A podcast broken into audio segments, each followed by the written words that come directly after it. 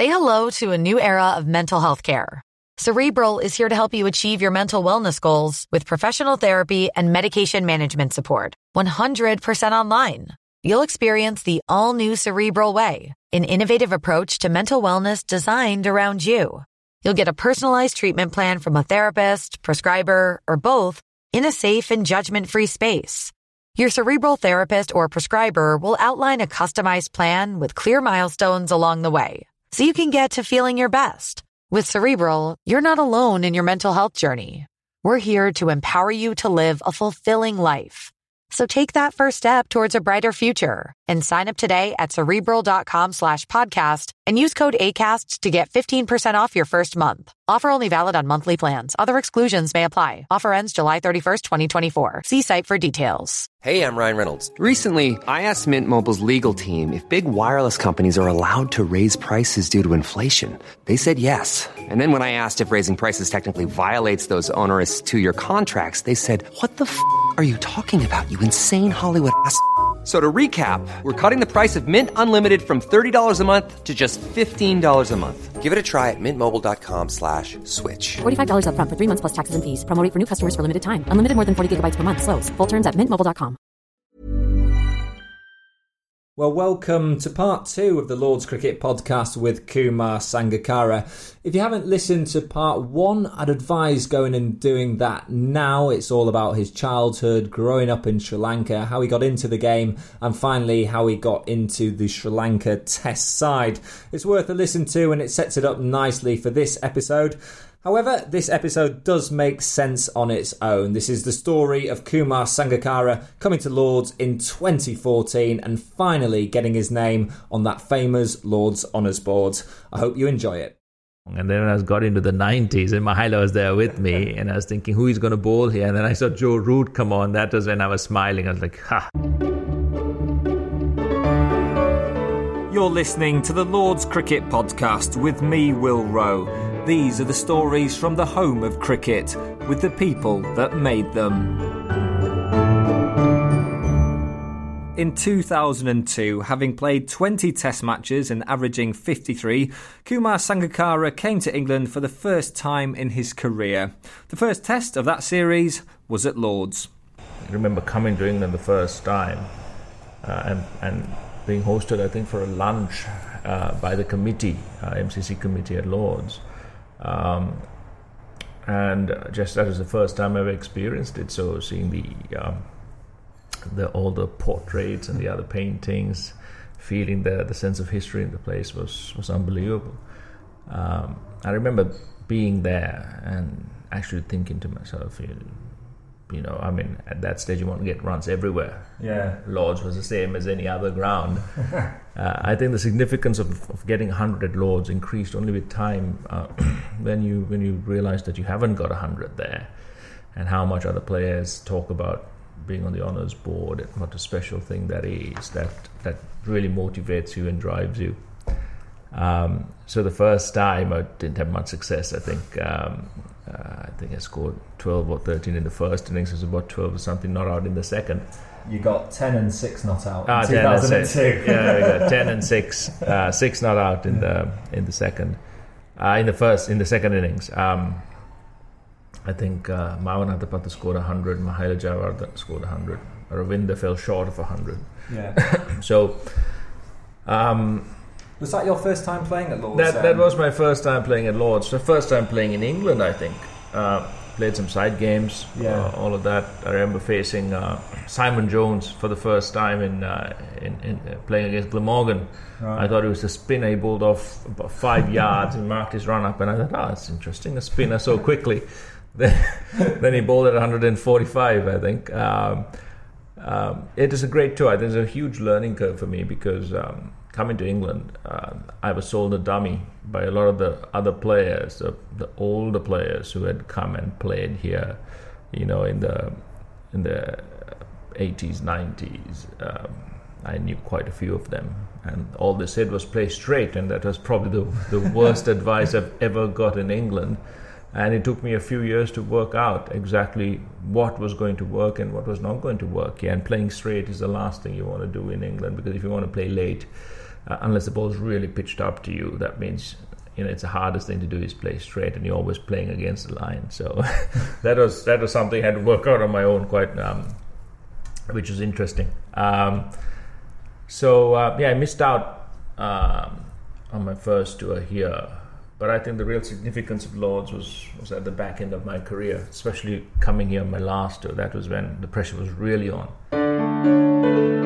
In the summer of 2014, Kumar arrives in England with unfinished business. His previous three tests at Lords had all resulted in draws for Sri Lanka, but on a personal note, no 100 for a player who was now considered a great of the game. Speculation was rife that retirement was soon to come, and this was last chance saloon for Kumar to get his name on the famous Lords Honours boards.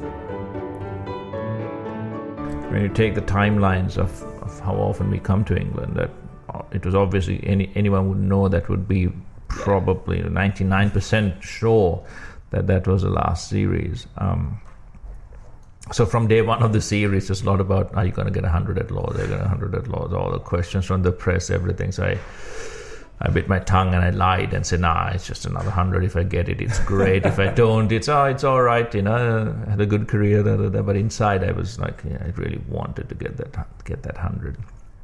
But I was going to kind of be dismissive about it just in case I failed to get it.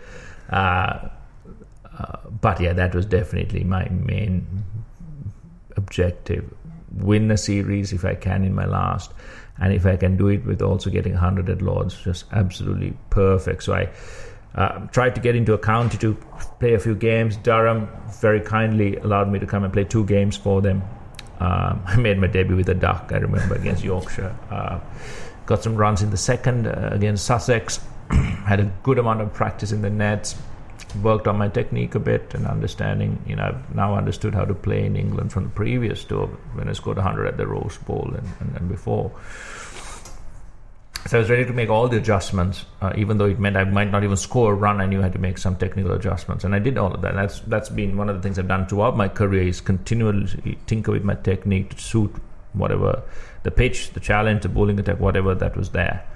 Um, and I would change things overnight if I thought I had to, and it worked for me throughout my career, um, and it worked for me very well in England. Um, so I didn't started with not tapping my bat, started with minimizing my back and across movements, um, uh, uh, little adjustment of my stance position, all of these things I did, and it started working. Um, it actually started. I started doing it at Durham. Yeah. Uh, uh Jon Lewis, huge amount of throwdowns for me. With the, the judge. catcher. yes, uh, he was fantastic. He was really helpful, and it's great to talk to him. Um, I was watching batsmen like you know Rocky Stoneman, um, Keaton Jennings, all of them bat. So I was looking at them and, and learning a few pointers from them. Um, and then uh, yeah, so I remember after the Durham, then I uh, then getting into the one day series, and I think we're very lucky. Uh, and I, I would tell any touring side to do this first play the one days first. Make sure you play the one days first and you get used to the conditions in one day cricket. It gives you so much more time to settle into a tour rather than just come in here like we always used to do and just play tests first. Mm. that's that's tough. And we, Sri Lanka always gets the early part of the summer. We've never come when the sun's out and the weather's warm. Everything's early. India comes in you know in, in July they start test matches. You know amazing for us if we were able to do that. Um, and um, so, um, so sitting in at Lords, I remember coming into Lords and the whole hype, the questions that the, again the same thing. You know, I had just scored hundred in, in the one day series at Lords, which was which was really nice to nice to do. Sangakkara pulls, and he's going to get one, and he'll turn for his hundred.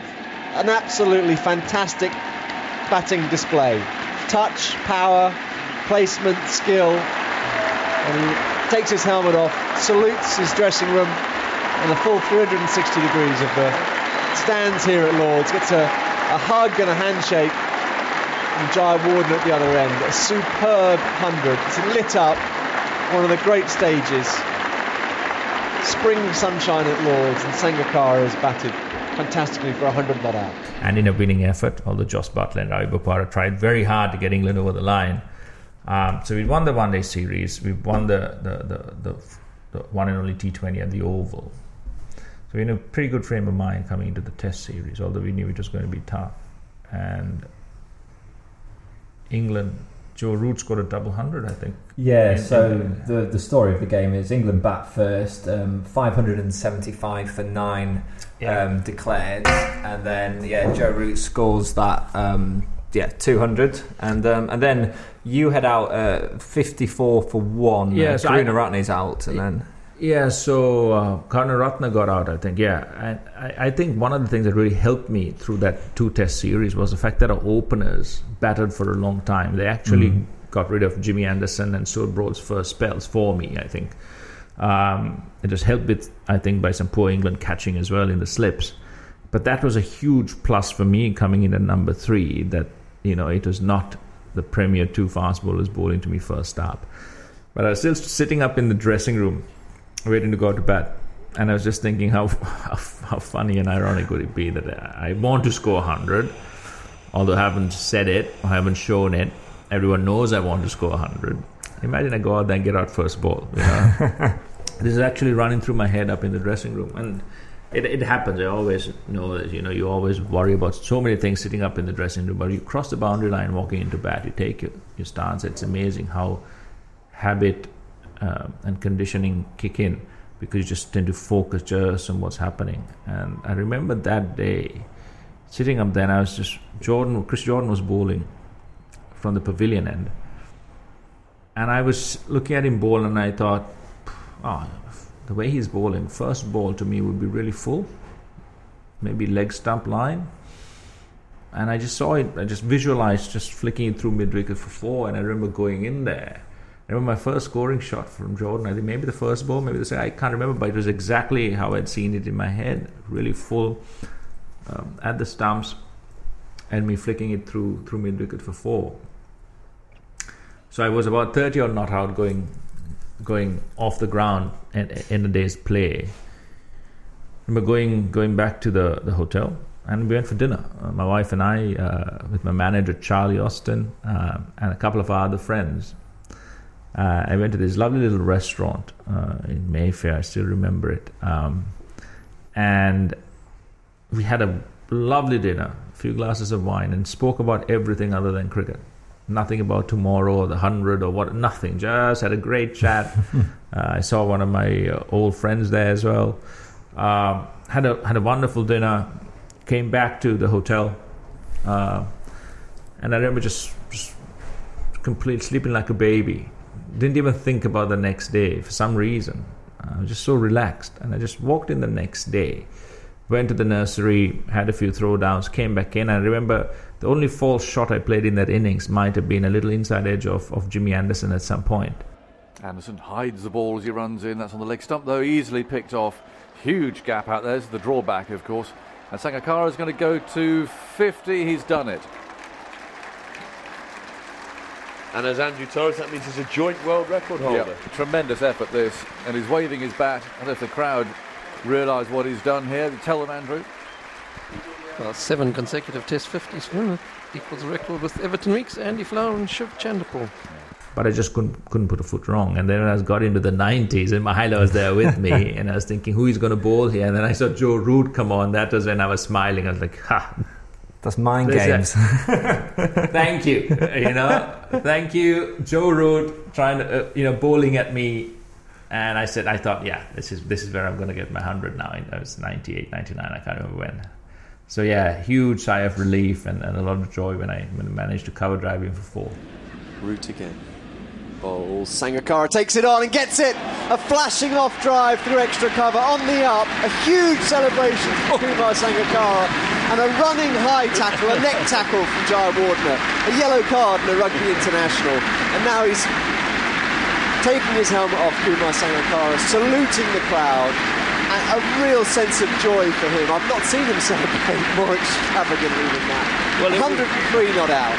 Great not Kumar Sangakkara. It, well, it was. There was. I, I've seldom seen such an inevitable feeling 100 actually. Once he got in last night, but that was an amazing celebration, not least for Sangakkara, but also the unrestrained, sort of almost quite dangerous leap that Jai Oh. Made. He sort of leapt on him, footballer style. Ryan Reynolds here from Mint Mobile. With the price of just about everything going up during inflation, we thought we'd bring our prices down. So to help us, we brought in a reverse auctioneer, which is apparently a thing. Mint Mobile unlimited premium wireless. Ready to get 30, 30, bit to get 30, bit to get 20, 20, 20, bit to get 20, 20, bit to get 15, 15, 15, 15 just 15 bucks a month. So, Give it a try at mintmobile.com slash switch. $45 upfront for three months plus taxes and fees. Promo rate for new customers for limited time. Unlimited more than 40 gigabytes per month. Slows. Full terms at mintmobile.com. and Mahela comes and jumps on you from it. It almost knocks you over. Actually, I mean, he was almost more happy for you than you were. It seemed. It was. It, it's wonderful to see a, a sort of true, genuine friendship in the game. Yeah, it, it was. I mean, he knew how much I wanted that hundred. He knew how much I've, I've, you know, we've I've probably spoken to him about it as well. He's done it twice at, at, at Lords. Uh, Dilshan's got 190, missed out a, a magnificent, what would have been one of the best knocks I've seen at Lords. Uh, TM Dilshan's 192. Mahela scoring 100, amazing 100 under pressure in 2006 to save a game. So I've seen all of this happen, and I wanted to be a part of them, part of the on on the board. So he knew how much I wanted it, and that was one of the things about Sri Lankan cricket for a long time, um, especially after 2000 and 2001, where the culture was a lot about everyone celebrating each other's success, Mm. um, which might, I mean, not have been the case. I don't know. I wasn't the party to what happened or privy to what happened before, but we made a conscious effort, especially even after 2004 uh, 2005 when Mahela took over as well to make sure that everyone was on the same page. You'd rather score a duck in a in a winning cause rather than get a hundred uh, in, in a losing cause. And anyone who succeeded, we celebrated. So, um, so Mahela was was yeah definitely he was over the moon as well. You know he knew how much that meant to to me. And that, that shot, you were 99 not out. Um, I watched the tape back the other day.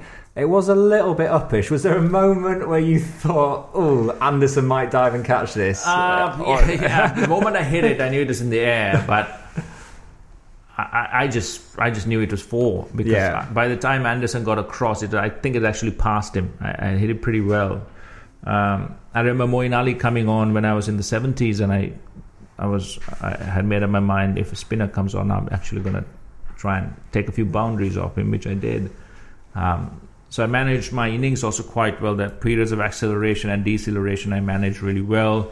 Didn't try to overhit a lot of the balls. Um, so it, it worked really well for me. Um, and then to to get a draw, you know, I had Mm. probably a great opportunity to get uh, a, a second hundred at Lords. I was in my sixties when I got out in the second innings. Uh, but that was the farthest thing at, from my mind at that moment is about trying to get a draw. Um, so I went a bit negative, and maybe that's what cost me my wicket. But um, also, Jimmy Anderson was bowling pretty well, reversing the ball a bit. Um, but that last, I mean, he, I was more excited at the draw, probably almost as much as my hundred, because we we, we, we were we had nowhere to go really. And then that review when the LBW was given with the last man out in the last over of the game, playing with the lights on. Yeah, it's dramatic. Absolutely dramatic. And then the last ball being nicked a foot short or six inches short of of Chris Jordan had slipped, and it was almost as, we, as if we had won the game. 201 for nine. Slip cordon absolutely packed. As Broad runs in to bowl the last ball of the match. England need this to be a wicket. He bowls and it's oh. run down into the slips. Oh. And it's all hands on heads, and Stuart Broad is on his knees. It didn't carry to Jordan at slip. It went quickly, the edge was found, but didn't go to hand. And England are inches away, inches away from having won this first Test match. What a finish! What a finish! He got so far forward to that last ball, it ran off the edge, landing in front of slip. And there you go, Sri Lanka can breathe. What a finish to the match. And then the second game was almost as dramatic because it was a very attritional series. Um, I think the England bowlers were trying the hardest to to to win games for England. There were a few things that were said. Um, um, we were determined uh, to try and, and, and beat England Mm. again. The last opportunity in England to, to win the series. We'd already won the other two, the T20 and the and the one day. This was the icing on the cake. Uh, Angelo Mathews, you know, amazing hundred in, uh, that he got as well. You know, everyone talked about my hundred, but the way Angelo Mathews came in and just batted so beautifully to get his hundred at Lords was, was incredible. Um, and then I, I, I think the second test was was even better than, than, than the Lord's test up in Headingley, just getting out there, falling behind Angelo Mathews, a magnificent hundred, and then that two balls to spare, I think, wasn't it? Or a ball to spare. It was the last over, yeah. Went Last down to the final over. and Jimmy the- Anderson. and the and the bumper and Jimmy Anderson um, to get him out. It was just this incredible surreal series where everything seemed to go right for us. Two balls to go. Eranga on his way from the far end. Runs in bowls to Anderson. His short. He's fended it away. And he's caught. He's caught at backward square leg from the penultimate delivery of the match. And he sinks to his knees as the Sri Lankans who thought that game had gone are climbing on top of each other to celebrate an historic victory. Anderson has sunk to his knees. Moeen has come down to say, hey, it actually wasn't a bad ball. But Anderson looks broken, absolutely broken. And Moeen is wandering up, I think, to go and shake the Sri Lankans by the hand. It's a great way to finish my, my cricket in England uh, for, for Sri Lanka and to kind of put a full stop as to my ambitions in England. Yeah. Get 100 at Lords, win a series, all done. Yeah. So it was like, like a fairy tale ending um, for my career and, and for my journeys to England. And the big question about that series, which I'm sure you've been asked many a time, what was with that helmet? You didn't have a badge on the. it still it just looked a bit weird. You walked out just with a plain helmet. Yeah, that happens to me at times. I, I tend to forget put forget things a lot. So I've gone through my career. First of all, when I started, I used to watch all their senior players take the bats back to the uh, back to the hotel with them, the bat they were batting with. I used to take mine and then come back to the ground and I. I think Leaving it back in the hotel, so I've had my liaison officer go back so many times to bring the bat back to the ground. So then I said, that, "Forget it. I'm not going to take my bat back. I'm just going to leave it in the dressing room." So things, little things like putting a you know badge on your helmet, all of these things. Sometimes you know it, it, it, it just escapes me, and I think I would have probably ordered that helmet in and got it, and I just thought, I'll just I'll just wear it straight away. Uh, I remember in, in New Zealand, my last tour to New Zealand, um, I had a couple of failures in the first test. I went to Wellington, and there's a there's Marty Graham in New Zealand who used to make bats. Um, he's, he's made a few bats for me in the past. So he came, had a chat to me, and he showed me a few new bats. And he had this bat in the back of his car. I said, oh, what's that? He said, oh, that's the one I use. I just played a game with it. so I said, oh, let me have a look. Took it, felt good. I said, oh, yeah, I'll, I'll take it. I've got a test match t- tomorrow. Right. In two days' time, I said, I'll play with this one, and I'll just give it back to you after the test match. And he said, Are you sure? He said, Yeah, yeah just take it. So I took it in, um, put my stickers on it. Uh, and that that's the game I scored a double hundred against New Zealand. I finished with that bat and handed the bat back to him after that game and said thank you. Um, so, I've, so some of the times I just you know little details like you know getting a badge on. I- yeah, You've never been a superstitious cricketer. You've just Uh, sort of turned up and played, and yeah, not never. not really. I used to have a favorite bat Yeah. when I first started, but then it just became, you know, just pick up whatever bat feels good and play with it. Um, and I remember I had a bat that played that England series with. It felt beautiful in my hands, and I thought it was about two eight, two nine at the most. And I got it weighed for repairs once, and it turned out to be two twelve. So it was, you know, it's just that kind of thing. So I concentrated a lot on the feel of the bat and how everything felt when I took a stance or when I trained. If it felt good, that's what I went with.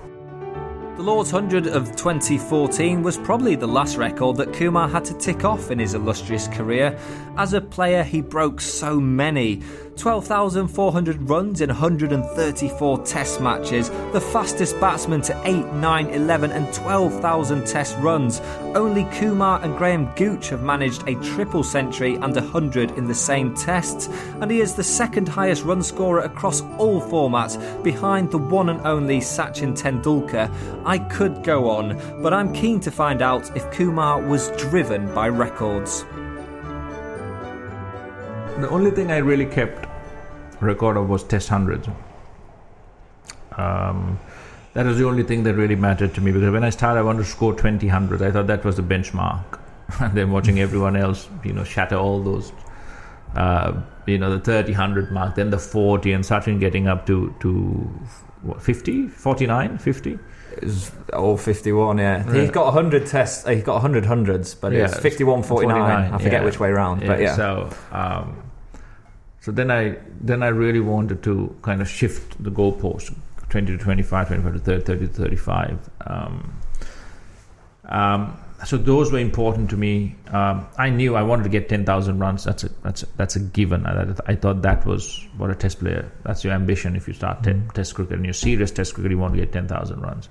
I wanted to win test series away from home. I wanted to win a test series in, in Australia. Couldn't do that uh, win a test series in South Africa. Couldn't do that. But those are all other ambitions that I had. Um, so you did have the you were driven by records. Uh, driven yeah. by certain certain records, yeah. not not everything. Um, uh, you know, when I was retiring, some of the questions that were asked, well, you're one double hundred away from equaling the Don for double hundreds. Yeah. 12. Uh, if you play another two years, you could get to 15,000 runs and, and beat Sachin's record of another three years.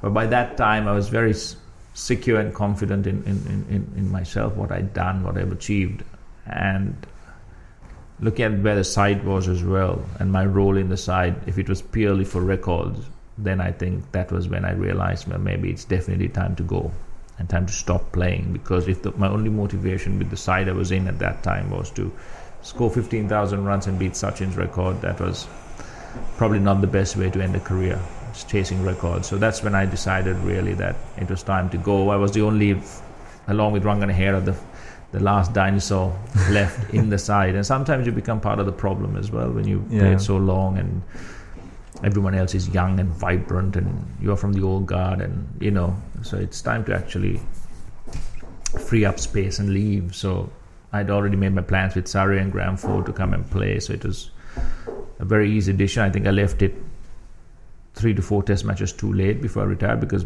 my, my idea was to retire from the Pakistan test and I'd already made up my mind to make an announcement when I got a call from from Mahela saying, "Oh, I'm going to announce my retirement tomorrow," and I said, "Oh, oh there you go. So I can't announce mine, can I now?" So, uh, but you two announce your T20 and ODI retirements at the same. Yeah, that was much easier. but I was going to make the announcement the next day, and I was already you know, talking to my manager and all of that. And he said, "Oh, Miles doing it." And he Miles spoke to me, and I was like, "Well, okay, you do it." and I actually, I was actually, I made up my mind to quietly retire after that series. Right. Um, so I didn't make an announcement. Mahela made his announcement. We played at the at the SSC. Mahela finished up, and I scored a 50 in the second innings, I think. And I was walking off, and I actually waved my bat to the ground as uh, because that to me was the last test match I was playing in Sri Lanka. Um, I was playing the World Cup, one day series in New Zealand, as a test series in New Zealand. That was going to be it. Um, circumstances changed. Uh, I was coerced a bit to kind of extend for for two more series, which I think was not ideal but I kept my word um, and I played the and finished off against India. But yeah, that was that was also quite funny. Uh, both Mahela and I actually deciding independently, without discussion, to call it quits against Pakistan. yeah. You could have been like, dude, give me a heads up with your WhatsApp or anything. and, and, just to finish on uh, Kumar, there's as far as I can see, there's been no book yet. When when's the autobiography coming out? Uh, never, I think. Never. Uh, yeah. You're not I, tempted to write one? I'm not sure. I'm not sure what I was what I'm going to write. Um, but it's got to be a book uh, of, of, of, maybe not not cricket of, things related to cricket and, and life in general, maybe. But no steady or ready thoughts for a book is there. Fair enough. And and the, and the final one is you were offered the uh, the chance to become High Commissioner. There's a there's no future in politics. You, Uh, no, not, No. not at the moment. No. Uh, yeah, it was a great, very gracious offer, but uh, I think I was completely unsuitable and unsuited for that job. And there were many other people who would have done it better, so I politely refused. Well, thank you very much for talking to me today and going down memory lane on one of the most iconic moments in recent years at Lord's Cricket Ground. Thank you very much. It's been a pleasure. Let's just say cheerio to Yes. uh, Kumar Sangakkara. He'll be up at Headingley, of course, on Friday, but we won't see him here again.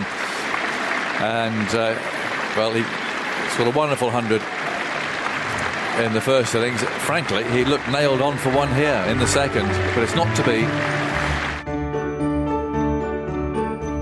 Well, you've been listening to the Lord's Cricket Podcast with me, Will Roe, and that was Kumar Sangakkara on his famous 100 at Lord's in 2014. It was an absolute privilege to sit down with Kumar and chat cricket, chat about his career, and also discuss getting on the honours board. It was nice how refreshingly honest he was that he really did want to do that. Often you chat to cricketers and they say, well, you know, individual performance is important, but it's all about the team. But Kumar was pretty honest there. It was definitely something he wanted to tick off. I think if he hadn't got on the honours board here at Lords, he would have felt pretty unfulfilled um, in that specific record. I mean, he achieved so much in the game and is one of the true greats. Also, Thanks to Kumar, he was so generous with his time. I really do appreciate that.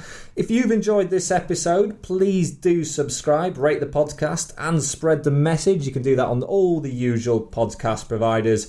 It's great if you can do that. The more people that rate it and subscribe, the higher up the charts we can go. Um, you can also get in touch with the show, give me some feedback, uh, email me at podcast at mcc.org.uk or tweet us at Home of Cricket or to me directly. My Twitter handle is at Will willroe2. Also, a big thanks to the BBC and ECB for those commentary clips you heard there. They really do help bring the stories to life. Uh, to life, even. Well, right, next week's podcast is with Darren Gough, the Dazzler. It was an absolute pleasure to sit down with one of my childhood heroes. He was on great form, as you'd expect, and we recorded the podcast in the home dressing room, which made it extra special. Um, a place that he knew so well during the 90s. Uh, Lords is actually a place that Goughie spent a lot of time during his career, and there were some pretty key uh, milestones for him actually. Doing the research, I didn't realise, you know, Gough's county debut was here at Lords. His second Test match against South Africa was at Lords. Um, his final Test match was here, a rather sorry state of affairs for Gough as he walked off wicketless um, against South Africa in 2003, having been smashed at all parts by Graeme Smith. And of course, he did get on the Lord's Honours boards, which we do chat about. So that's Darren Gough. He's next week's guest. And once again, thank you very much for listening to the Lord's Cricket Podcast.